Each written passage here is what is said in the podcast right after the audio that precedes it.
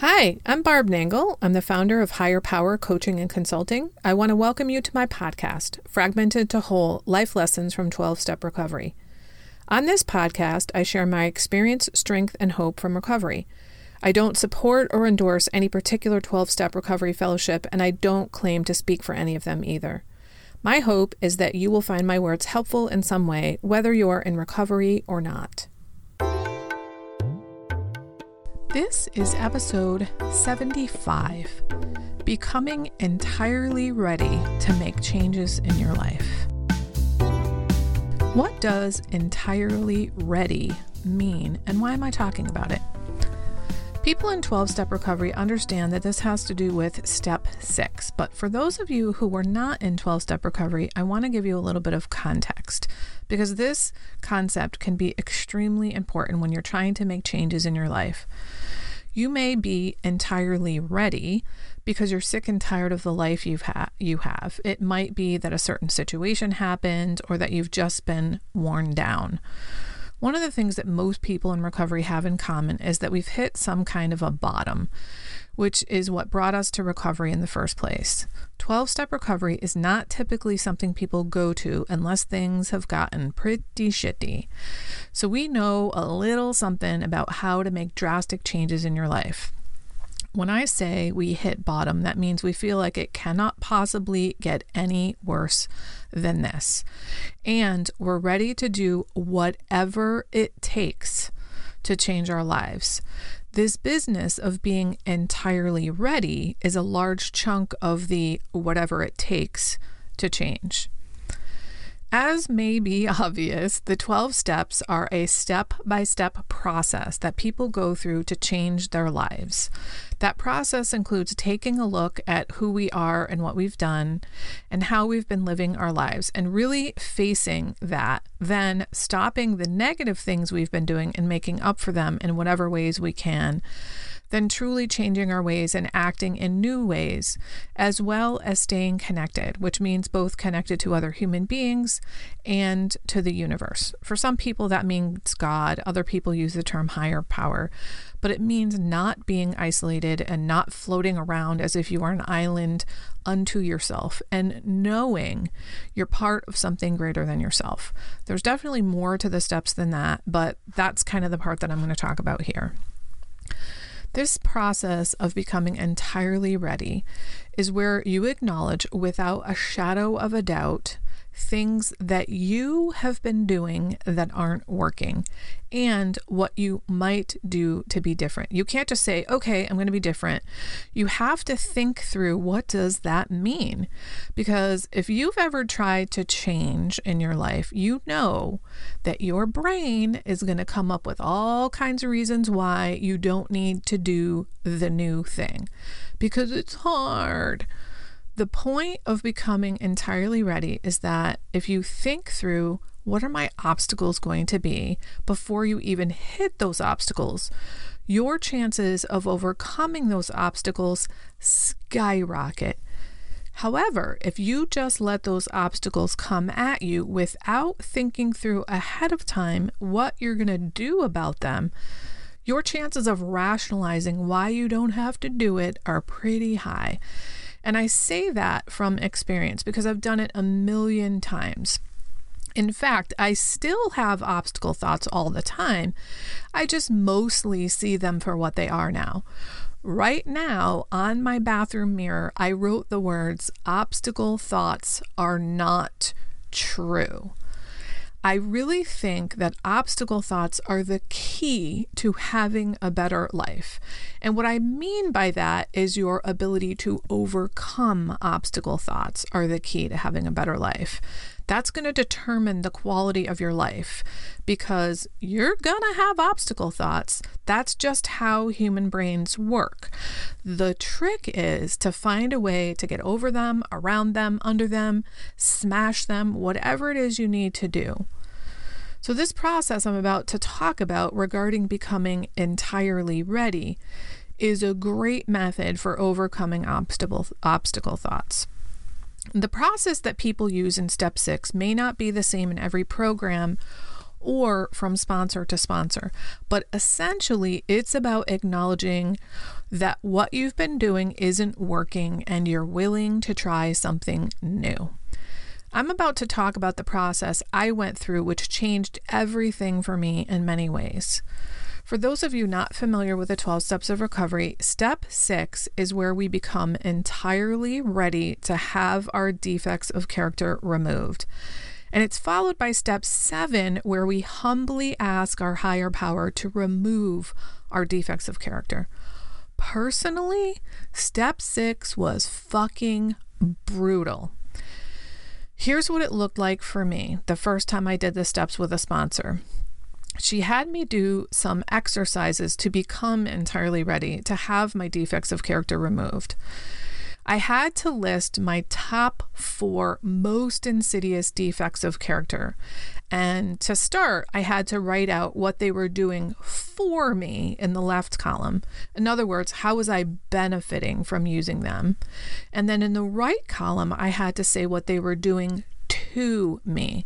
That process was exceedingly helpful for me. I've mentioned here a number of times that by far my greatest gift of 12-step recovery is coming to understand my part in things. That is what I was doing to create the chaos of my life or to exacerbate the chaos going on around me. I've come to realize that for me, understanding my part in things means I came out of victim mentality. This process of becoming entirely ready was extremely helpful for me in seeing my part in things. When I forced myself to look at what these defects were doing to me, not just for me, I could see that they were damaging my life and creating chaos around me. As a way to illustrate what I'm talking about, I'm going to use my defect of character, gossiping. It's a really good one to illustrate all kinds of things about recovery because it's something a lot of people can identify with. Even if they themselves haven't gossiped, they've probably been affected by other people's gossip. And by the way, that was me before recovery. So forgive those people, please.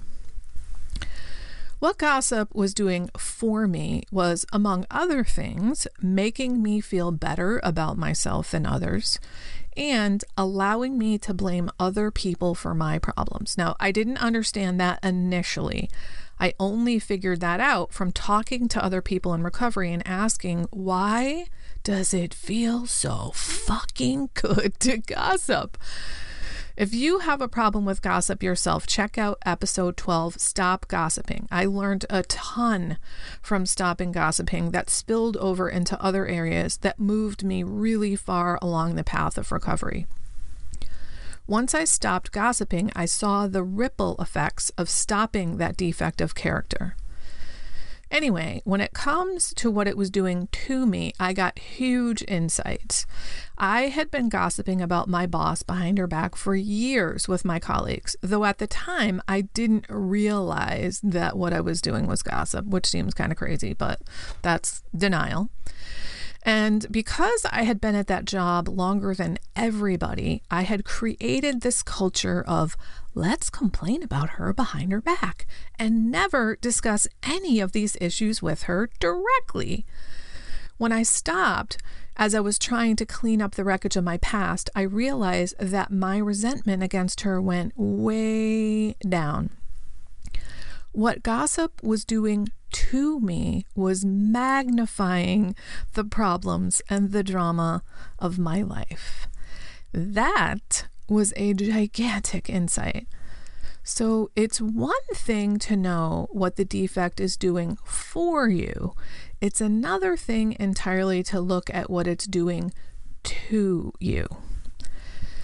The next part of the process after I listed what it was doing for me and to me was this. Now, I'm still working with those top 4 most insidious defects of character. I had to list out 10 scenarios of where I acted out of my defect of character. So this is 10 for each of those 4. That means 40 in total. So in other words, what did it look like when I was acting out of my defect of character? So continuing with the example of gossip, that means I had to list 10 different episodes in which something happened and then I gossiped about it. That was in the left column. And then in the right column, I had to take each of those 10 scenarios and put the solution. In other words, if I was entirely ready to have that defect of gossip removed, what would my actions have looked like in each of those 10 scenarios? That went into the right column. What would I have done or said instead of gossiping? P.S. The thing that appeared the most in the solution column for all of my defects of character was something my sponsor gave me, which was, bless them, change me. I walked around saying, bless them, change me, bless them, change me, bless them, change me, constantly as I was making dramatic changes while doing the steps. I still say it from time to time, but I don't need to as often because I'm not acting out of my defects of character as often. What I understand that phrase, bless them, change me, to be is a micro version of the serenity prayer. It helps me to understand and acknowledge what I can and cannot change. It's laser focused on that. The result of listing out the scenarios where I acted out of my defects of character, what it looked like, and then what it would look like if I was entirely ready to have that defect removed, was that it showed me how to act as if I no longer had that defect of character. If you're not familiar with this principle of act as if, episode 25 is about that. The idea is this. I can't think my way into right acting, but I can act my way into right thinking. I won't go into that here. If you want to learn more, listen to that episode. But in any case, me taking the time and the energy to go through this process of becoming entirely ready was monumental in my change process. Fair warning, going through this process was brutal. If you're committed to truly changing your ways, if you truly want to have a better life and are willing to do whatever it takes, this process will help tremendously. I remember telling my sponsor after I completed this exercise, I feel like I'm going to be exposed, naked, vulnerable if I actually let go of these defects of character. They're so ingrained in my personality. I won't know how to be. Now, that turned out not to be true, by the way. What I was doing by going through that exercise of laying out what it was going to look like for me to act as if I no longer had that defect of character was I was demonstrating my willingness to have these defects of character removed. Please note, this wasn't about me changing my ways entirely on my own. I was preparing for step 7, where I humbly asked God to remove my defects of character. I showed my humility by going through this process of becoming entirely ready, by doing the work to think through what it might look like for me to be different. In the process of doing that work, I showed my higher power. I showed the universe I am entirely ready to have my defects removed. Please help me. So, folks, that's what it means to me to be entirely ready to make changes. If you're serious about making changes in your life, you might give this process a try.